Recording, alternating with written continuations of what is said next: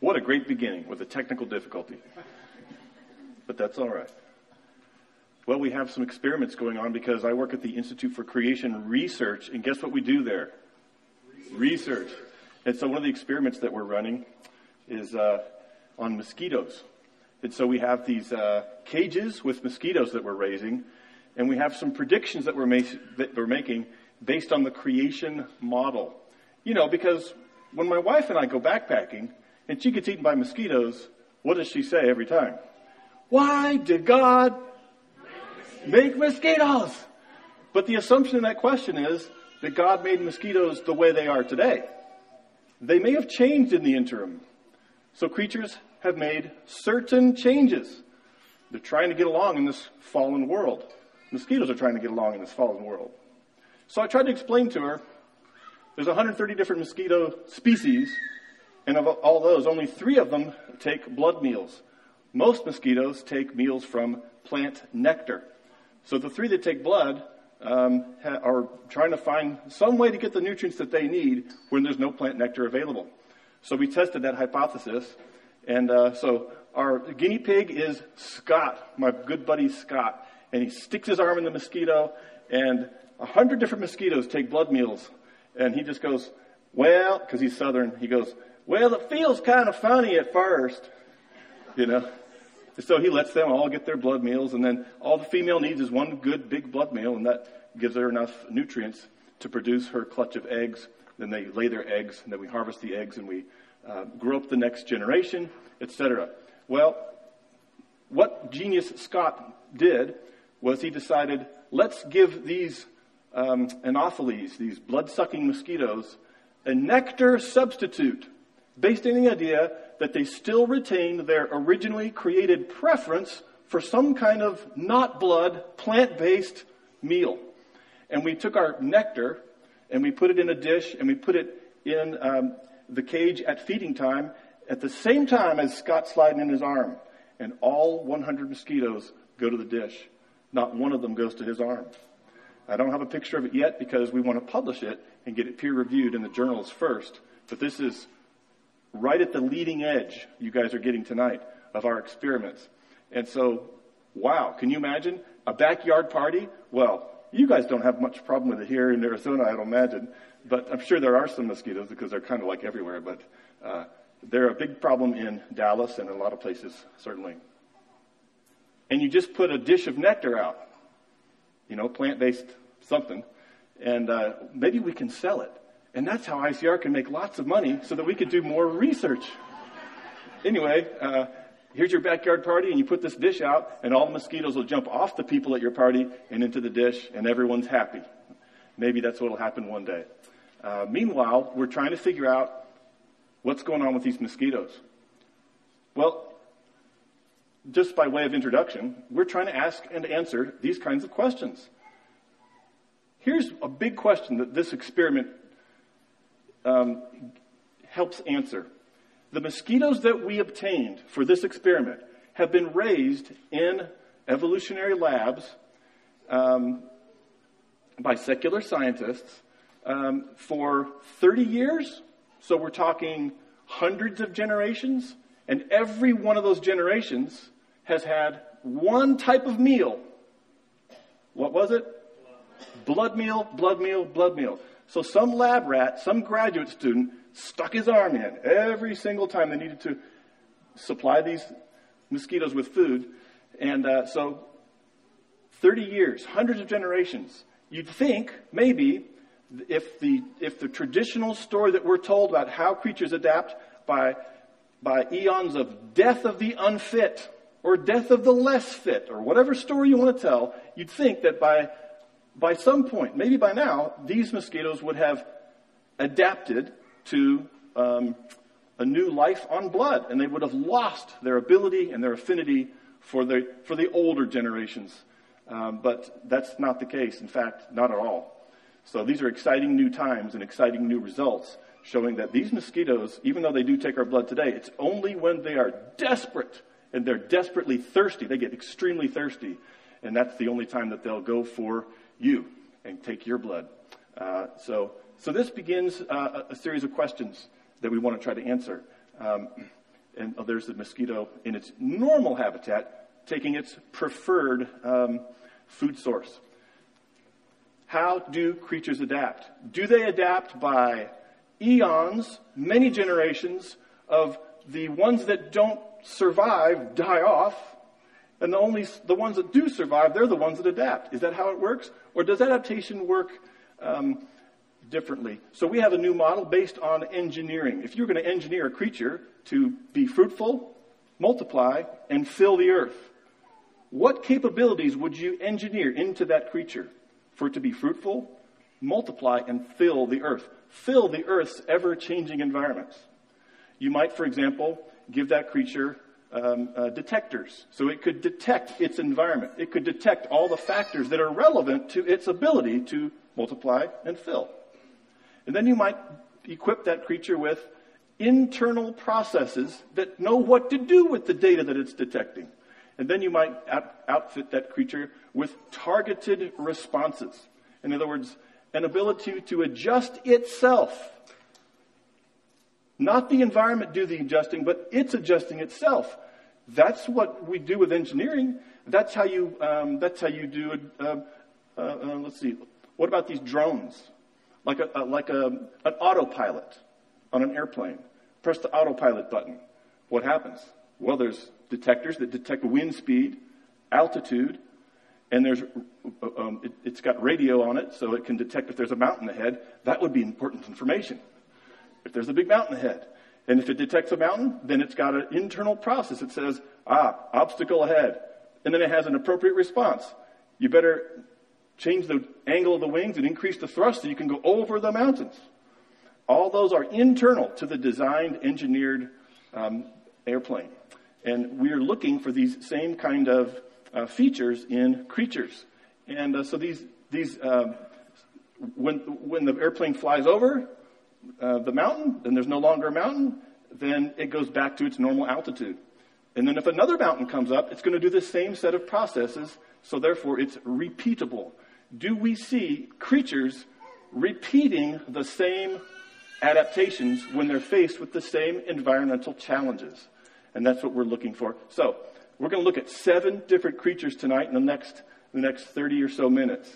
And uh, by looking at these seven different creatures, the way they react, the way they adapt, uh, we're going to look for detectors, internal processes, um, targeted responses, sensible responses, not random, and repeatability. If we find one, two, three, or all four of these features, then we'll be able to conclude that at least with these seven creatures, their adaptations are occurring not from the outside in, but from the inside out.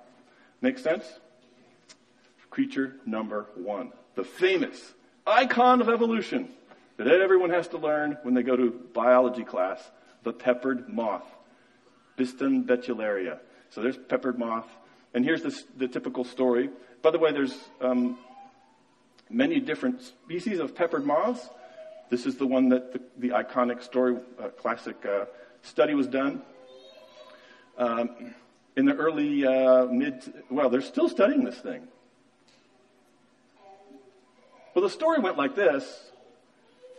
During the Industrial Revolution, before the Industrial Revolution, the peppered moth was mostly white with pepper flakes on it, bits of melanin, dark coloring, and it would blend in to the background of the tree bark.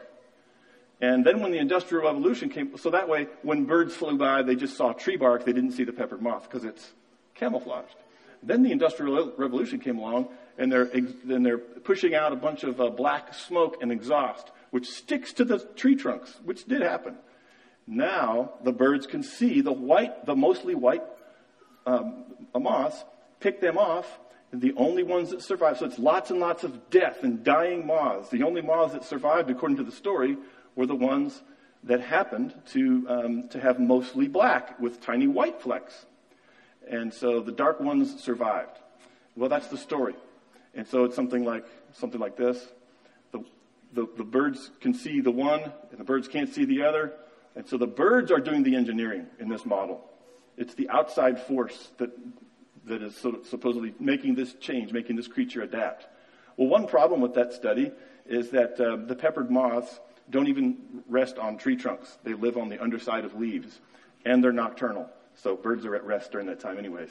Um, so those are two issues. But there's an even bigger issue, and that is that the, those silly scientists, those geneticists, they're getting involved. And by the way, before the Industrial Revolution, we had a portion of the population that was mostly light, but there's some that were already dark. And then after the Industrial Revolution, we still have some that are light and some that are dark. The ratio may have changed of how many you have that are light, how many that you have that are dark. But we're still trying to figure out what changed that ratio. But the question we're asking is, how did the ratio change? And it turns out that just a few years ago, researchers conducted a study. They published in Biology Letters. Uh, get this. So there's a, there's a, there's a genetic um, switching mechanism called a transposable element. You want to say it just to make it like, I don't know, just say it for me. Transposable element. So it transposes from one position in the genome to another.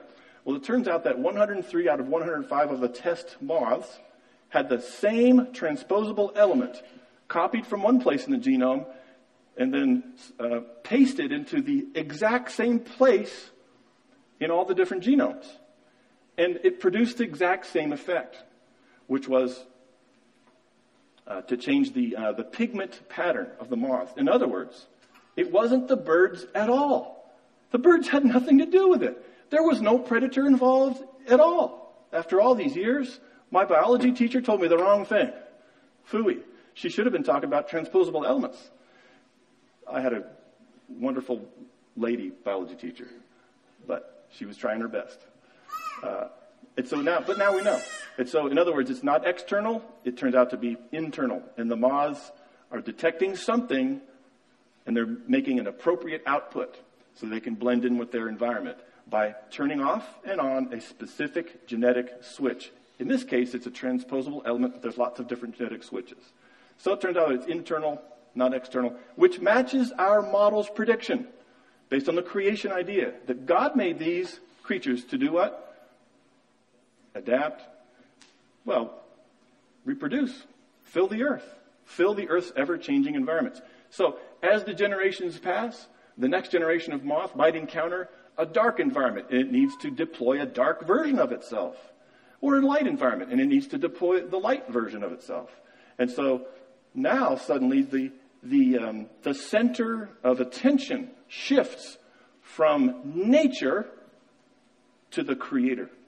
Because who else but the Creator could have engineered these creatures with internal capabilities to turn off and on genetic switches at the right time for the right reason to produce just the right effect? Well, number two, stick spider, the Hawaiian stick spider. Ariamnes. It's a tiny and it doesn't spin a web and it also is nocturnal, which is probably why I wasn't able to find it on Maui when I went hunting for the stick spider. Anyway, we got cute pictures of me looking under leaves for the stick spider that I never found. Uh, but I'm trying, you know. I, uh, because I wanted to see it firsthand, but I can't yet. I'll, I'll go again this fall because my daughter lives on Maui, so that's, it's a real shame, you know, to do research. I have to suffer for the Lord sometimes, you know. And I'll go back and maybe I'll bring a flashlight and look for more Ariamnes. So, but these Hawaiian stick spiders, you know, the Hawaiian island chain is lined up there. And um, these, these spiders pioneer the islands, and they have historically hopped from one, one island to the next. And it turns out that um, they produce variations. So some of these are uh, red, some are white, some are gold, some are black. And they have different body shapes. But of all these different variations, the red, white, gold, and black on one island look just the red one on this island looks just like the red one on that island. And the gold one on this island looks just like the gold one on that island. And you'd think it would be four different species because they're completely different body colors and, and some, sometimes and habits. Like the white ones live on the lichen, which is colored white. The black ones live under leaves, hiding in the dark. The red ones live in the red leaves, fallen leaves on the, on the forest floor, etc. So they know where to live. But it turns out they're not different species because scientists have um, uh, sequenced and compared the DNA, and they found that these are genetically uh, very close. In other words, they're brothers and sisters. So in one, uh, in one, uh, very, very rapidly, they've pioneered these islands. So here we have some on Maui, some on Kauai, some on um, Oahu, and the different Hawaiian islands. And you can have a black, one black spider pioneers one island, and from that one black spider, in, in who knows how many generations, we still need to figure it out, but in a short number of generations, maybe it's just one. Who knows? No one's, no, this is, this is why we do science. We want to find out. Is it just going to be in one generation? Suddenly you have babies that are gold, white. It's a, so maybe it's six generations. Who knows what? So, but what we do see is that these adaptations are occurring according to a repeatable plan. Because every time they hop to a new island, they deploy, they're like a Swiss Army spider.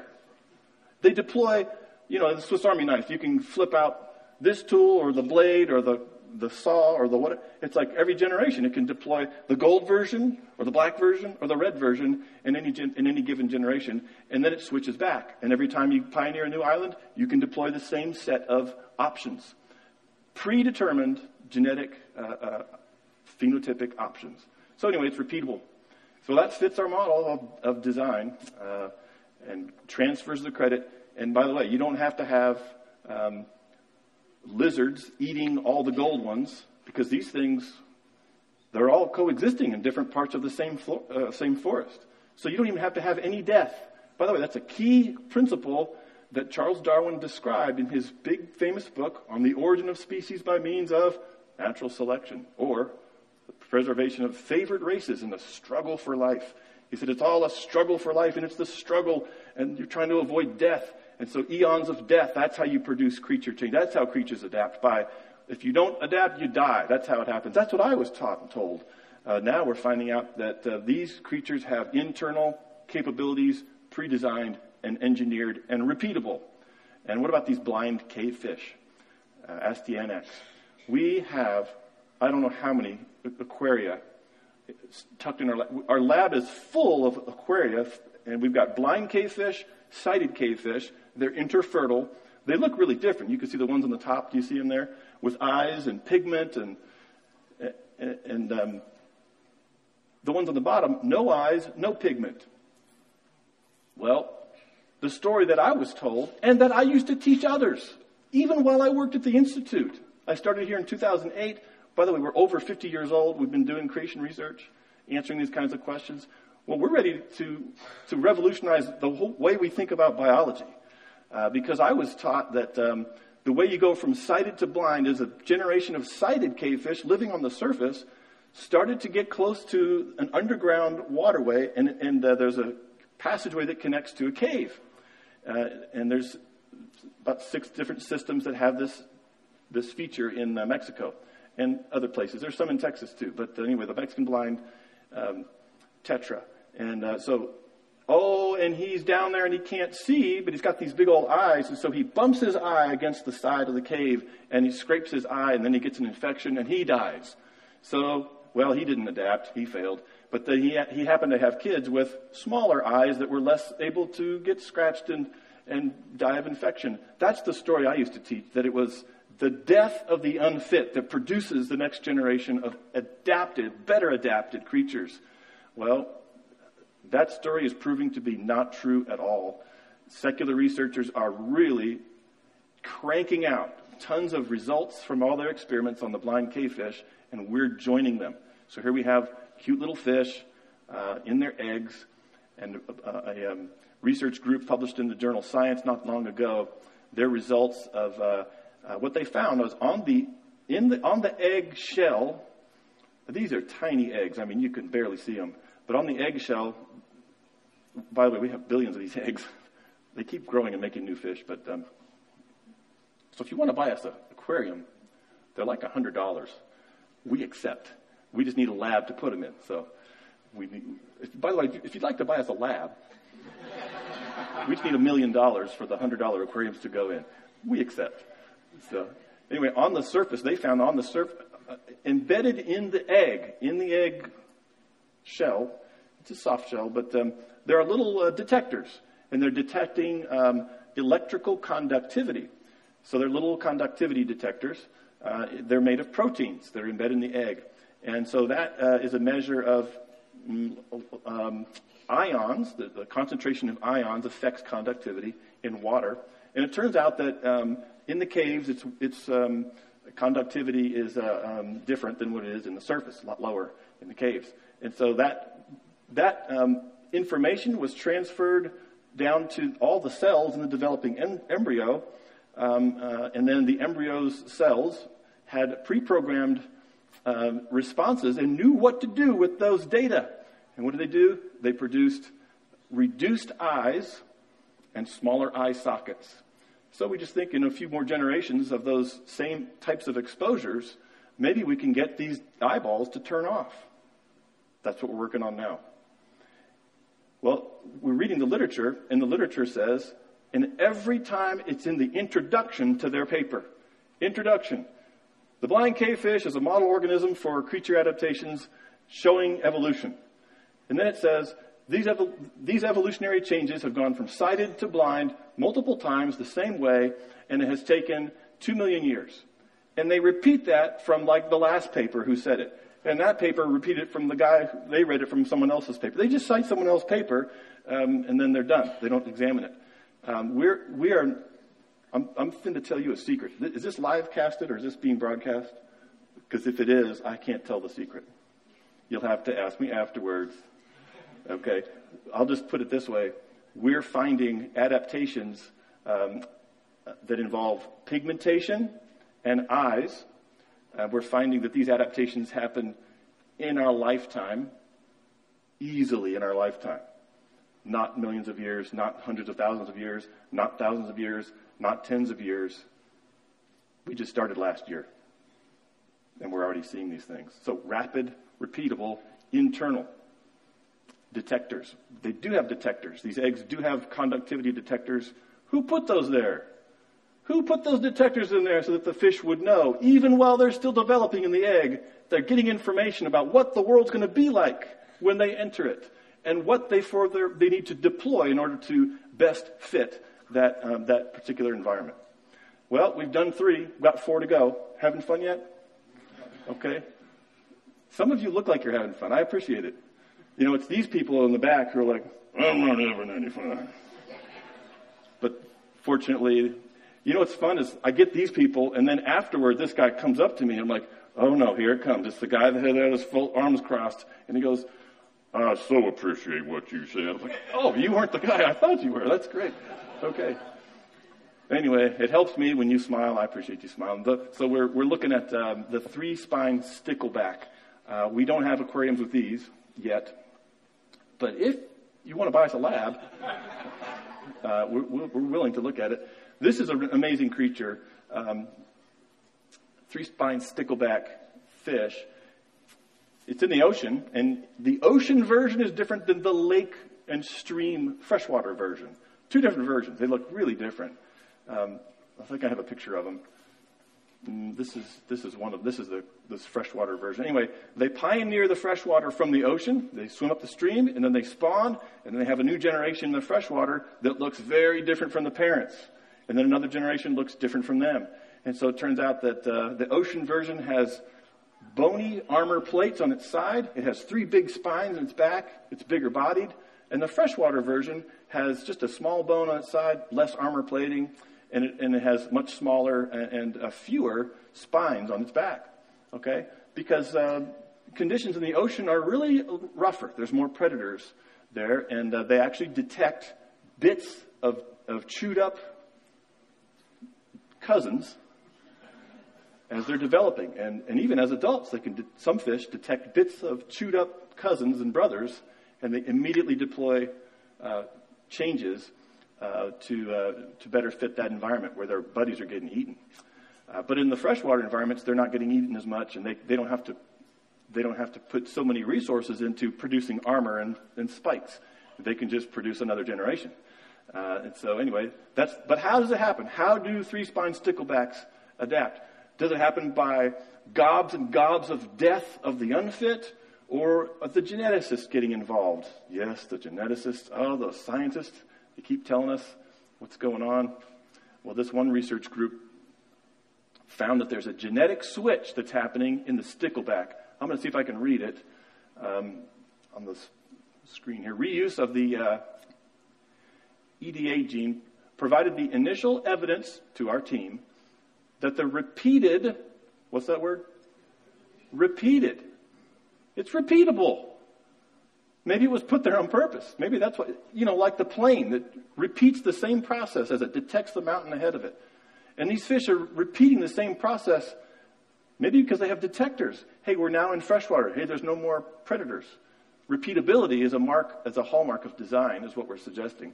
Repeated evolution, and we'll scratch that word out. Uh, it's the repeated change. It's the repeated adaptation, not necessarily evolution. Anyway, of freshwater phenotypic traits. That's, you know, fresh, freshwater traits. Now, anyway, that was the result of, get this, standing genetic variation that exists rather than a bunch of new mutations. So, what is standing genetic variation? Well, it's genetic it's variation. In other words, it's like Swiss Army genes. You can deploy this gene, or you can open a different volume of instruction code and another gene and, and use that instruction code instead. And it's already in there. The encyclopedia is standing in the creature already. So these are evolutionary scientists admitting that standing, pre existing genetic information is already in the fish, and that's what tells these fish to deploy the same set of traits whenever it pioneers freshwater, whether it's in Scotland, whether it's in uh, uh, Canada, or or Oregon, or wherever these are pioneering these freshwater environments, and it's happening in our lifetime. And we can test these things, and we can subject these fish to different. Um, we show you a picture. So there's the, the an X-ray of the spiny one on top, and then the freshwater one on the, the, the marine one on the top, and the freshwater one on the bottom. Another study showed this. We showed that repeated exposure to cues of a predator. They're called alarm pheromones. What are they? Chopped up bits of cousins. Now, by the way, if you're a bass and you have a chopped up bit of a spiny stickleback and it bumps into your detectors, do you care about that? Well, no, because you're a bass. You eat these things.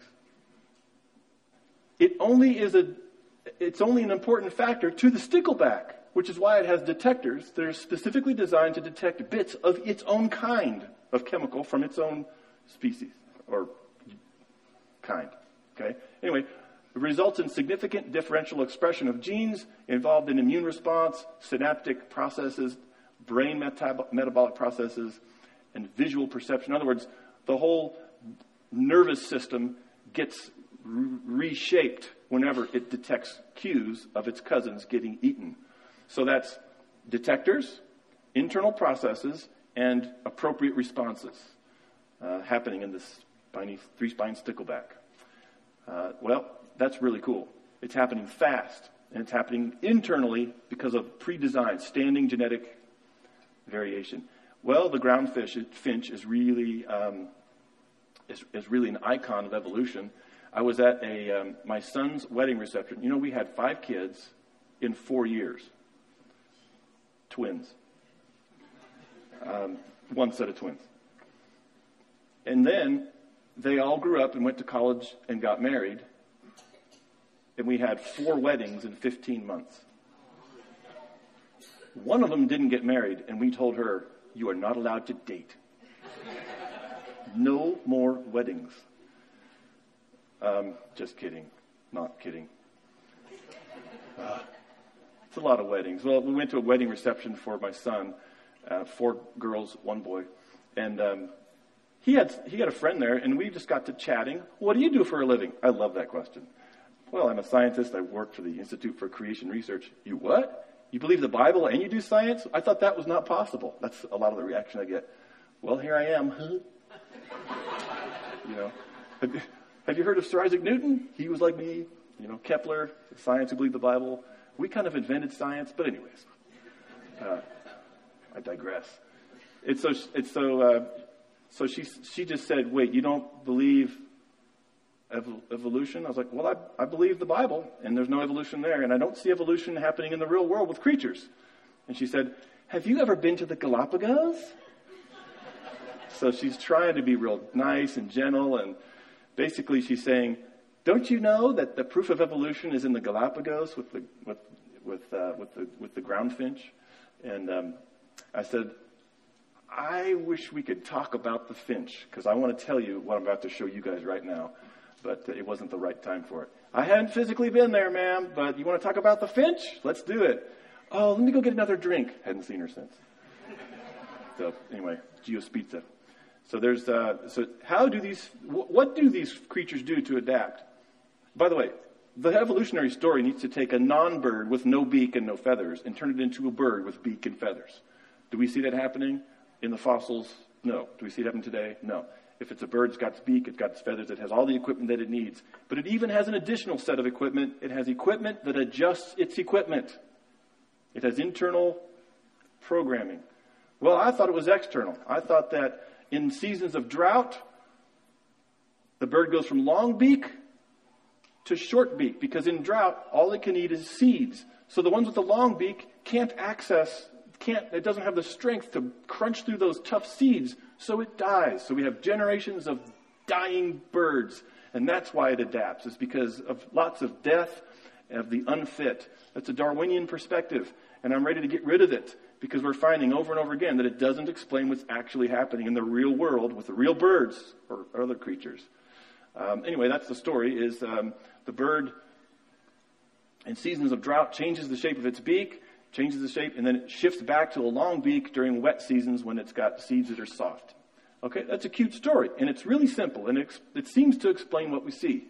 Um, except that now the geneticists got involved and they did research and they tried to figure out the genes that are involved in building beaks. What are those genes, and why do I have math in church? Oh, man. I'm subjecting you to the worst kind of stuff. Well, it's got to be mathematical. It's got to have numbers, or it's not real science. Uh, anyway, this, this formula is, I don't even know what it means. Just admit that right now. But I, I, don't know what the variables mean. But I do know that this is a formula. According to what these guys, I read the paper Nature Communications. Uh, they say this formula is what mathematicians use to describe the shape of a cone. Shape, the shape of a cone. Now, a cone can have a wide base or a narrow base. A cone can be steep or shallow in its shape. So you can adjust the shape of the cone by just tweaking some of these variables. Well, they found um, in developing embryos, they, they colored the cells with fluorescent dye and imaged the cells in a developing embryo, and they found okay the top graph and the top. So you see the color. You see the four color, the three images? See these three images? Do you, do you see these three images? Like no one's even okay. Uh, so do you see the little colors? There's like green and blue colors inside those images. I know it's. You should have sat in the front row. Uh, you'd be in danger of the spit and the smell, but you'd be able to see. I don't smell that bad. You'd be able to see. Those, these are cells that are growing and they're building a beak in the baby bird inside the egg. Okay? And, and, then on the right, we have two graphs. One graph shows. Um, uh, shows the shape of the cone that's, be, that's being built in the beak, and the other graph shows the shape of the cone based on the formula. So the authors concluded that somehow this formula got embedded into these cells so that they knew how to tweak and adjust the shapes of the beaks. The shapes of it's basically a cone shape. And so it's not death, it's not uh, seasons. Oh, it's the seasons are there, but those are just conditions. The birds are detecting the, the, the conditions. The birds are detecting, hey, there's not as much of a there's not as much of a soft seed. Maybe we need to uh, tell our baby to adjust this uh, uh, variable in the formula so that baby is born with a thicker beak. So that when baby gets born, baby will be able to access the food in that next generation. And there's the formula, and it's embedded and encoded into the genetics. Somehow, we don't know exactly how, but we see an exact match. Those two plots show an exact match. Anyway, you look up the paper and you tell me what you think. Uh, okay, second to last, deer mouse. Deer mouse, most common mammal in North America, maybe the world. It's all over the place. Um, Peromyscus, deer mouse. Isn't he cute? Till he nibbles on your toes, and he's freaky. Well, the deer mouse, um, uh, we find it all over the Midwest. there's a, a, main, a big population of it in Nebraska. These researchers um, are, are, studying it. But from Nebraska, it's been uh, migrating eastward, and others have been migrating westward. And as they migrate from the central plains to the east, they encounter forests. And uh, for some reason, and we still don't know why, but for some reason, uh, the tail gets longer in the in following generations. The tail gets longer when it goes into the forest. Well, he, well, that's cute, and maybe it's because the short-tailed ones get eaten by something, and maybe it's the death of billions of unfit that uh, make the creature change. Except that the ones who pioneered the forests in the West, Washington State, California, etc., those um, also have longer tails. And so there's an image, a radiograph of the prairie and the forest varieties in the, um, in the west coast and the same thing in the east coast. Now, what does it take to make a longer tail? There's two basic ways you can make a tail longer. Raise your hand and give me one of them. Yes, sir. Didn't hear you. Okay, okay, let me ask the question again. I don't think I asked the right question. There's, we need to get an actual tail, not a string. Okay, so we want to get the mouse to grow a longer tail. So there's a couple basic ways to do that. Hand, another hand, yes? More bones. More bones. You can add another vertebra and that'll lengthen the tail. Any other way? Yes, sir. Longer bones. Longer bones. How come you have all the answers? Because you're in the front row. That's it. A students are in the front row. Thank you for raising your hand. Oh, you've heard this before. No, I'm an engineer. You're an engineer. That's what you do. That's exactly right. Uh, okay, so both uh, populations in the eastern forest and in the western forest have more bones and longer bones, which requires engineering. It looks like it requires engineering to us because it's repeatable and it's appropriate in some way to its new environment. So there's, we've looked at, um, uh, what was the first one we looked at? Biston betularia, the peppered moth. And we found that it had a transposable element, i.e., an internal switch that makes it shift from light to dark, dark to light. And then we looked at, um, what was it, the spider next? Stick spider. And we found that every time it inhabits a new Hawaiian island, it, um, it deploys a totally different uh, color version of itself. Uh, and then we looked at, um, ooh, what was it? The, the blind cave fish. How could I forget those? They're all over. I even told, I even told Scott, put, put some aquarium in my office if we don't have lab space. But there's a dinosaur bone in my office right now, so I got to get rid of that first. Um, anyway, so what do we see? What do we see? The, the eggs of these blind cavefish have de- have conductivity detectors on the eggs, and it uses those data. So has detectors, just like an engineer would put on it. Uh, and then we looked at um, the the three spine stickleback fish and it's got all kinds of internal detectors and appropriate responses. It responds appropriately to the ocean by producing defenses against predators. And then um, we looked at um, the, uh, the geospiza, the, the bird, and we found that it has this formula. It's internal. It's not because a bunch of birds died, it's because it's got this formula on the inside that I think the Lord Jesus, the creator of all things, put there. And so hey, if we have a divine engineer, we might as well give him credit for some divine, divine engineering. And, um, and then uh, we just talked about the deer mouse. And the deer mouse keeps deploying these same repeatable um, tail options.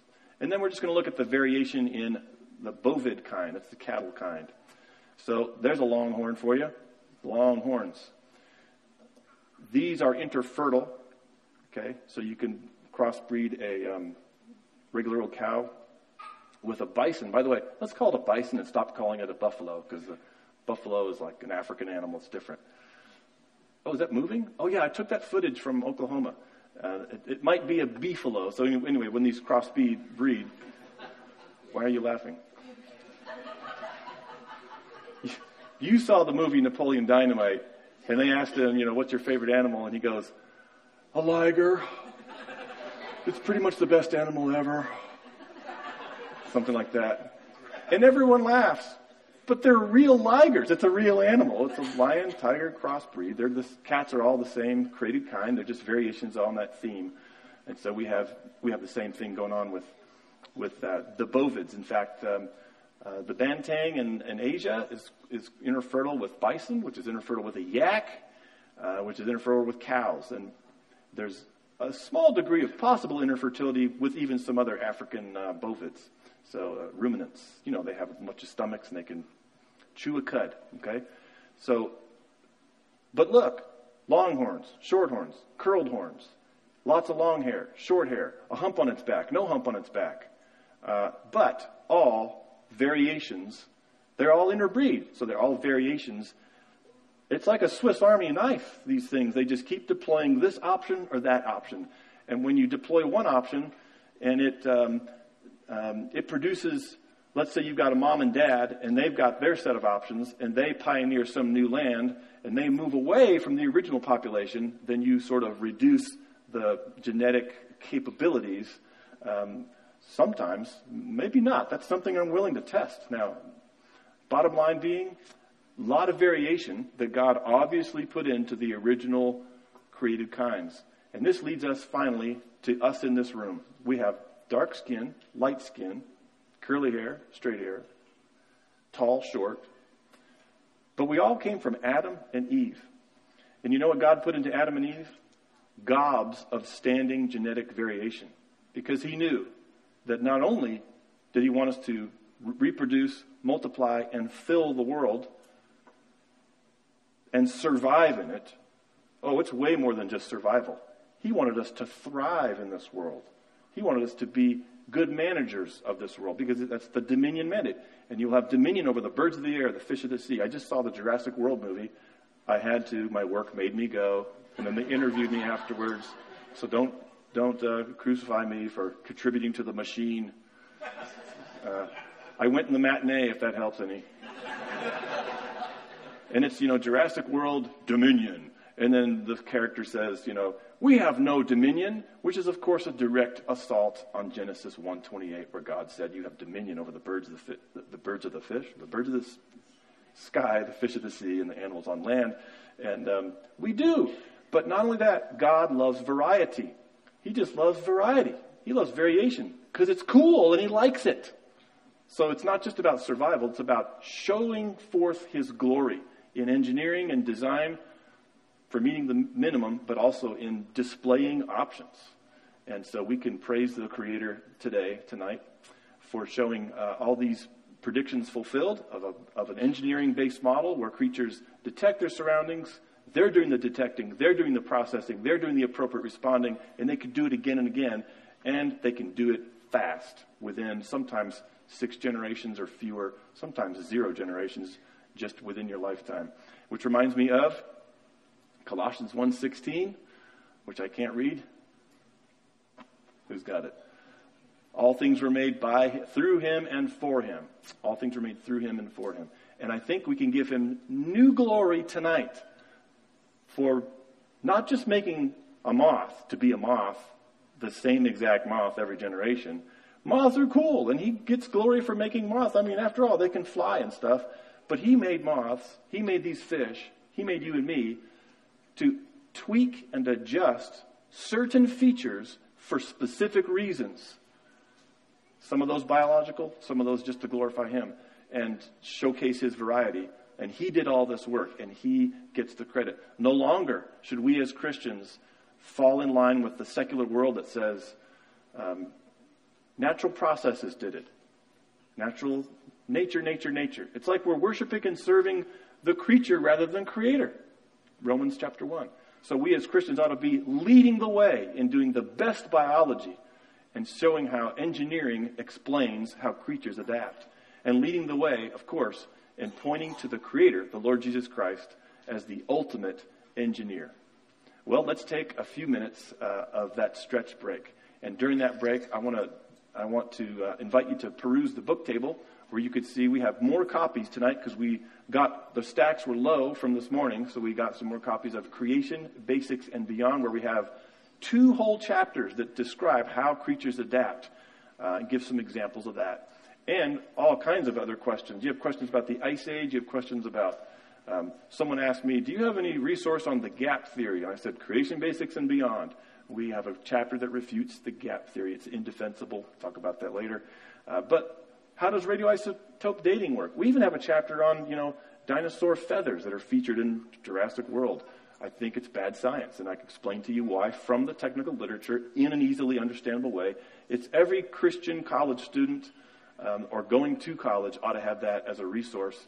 And it's not the kind of book that you necessarily want to read from cover to cover, but if the question comes up, you'd have the resource and you'd be able to go and find that answer at your fingertips, basics and beyond. We didn't bring any copies of Replacing Darwin's Sacred Imposter with us, uh, but you can order that. We have all kinds of resources available at icr.org. But uh, definitely sign up if you would, if you haven't done it yet, for our monthly magazine, Acts and Facts. And we, we, if you enjoyed a little bit about what you heard me try to express tonight, we have more of that in every single issue of, of Acts and Facts.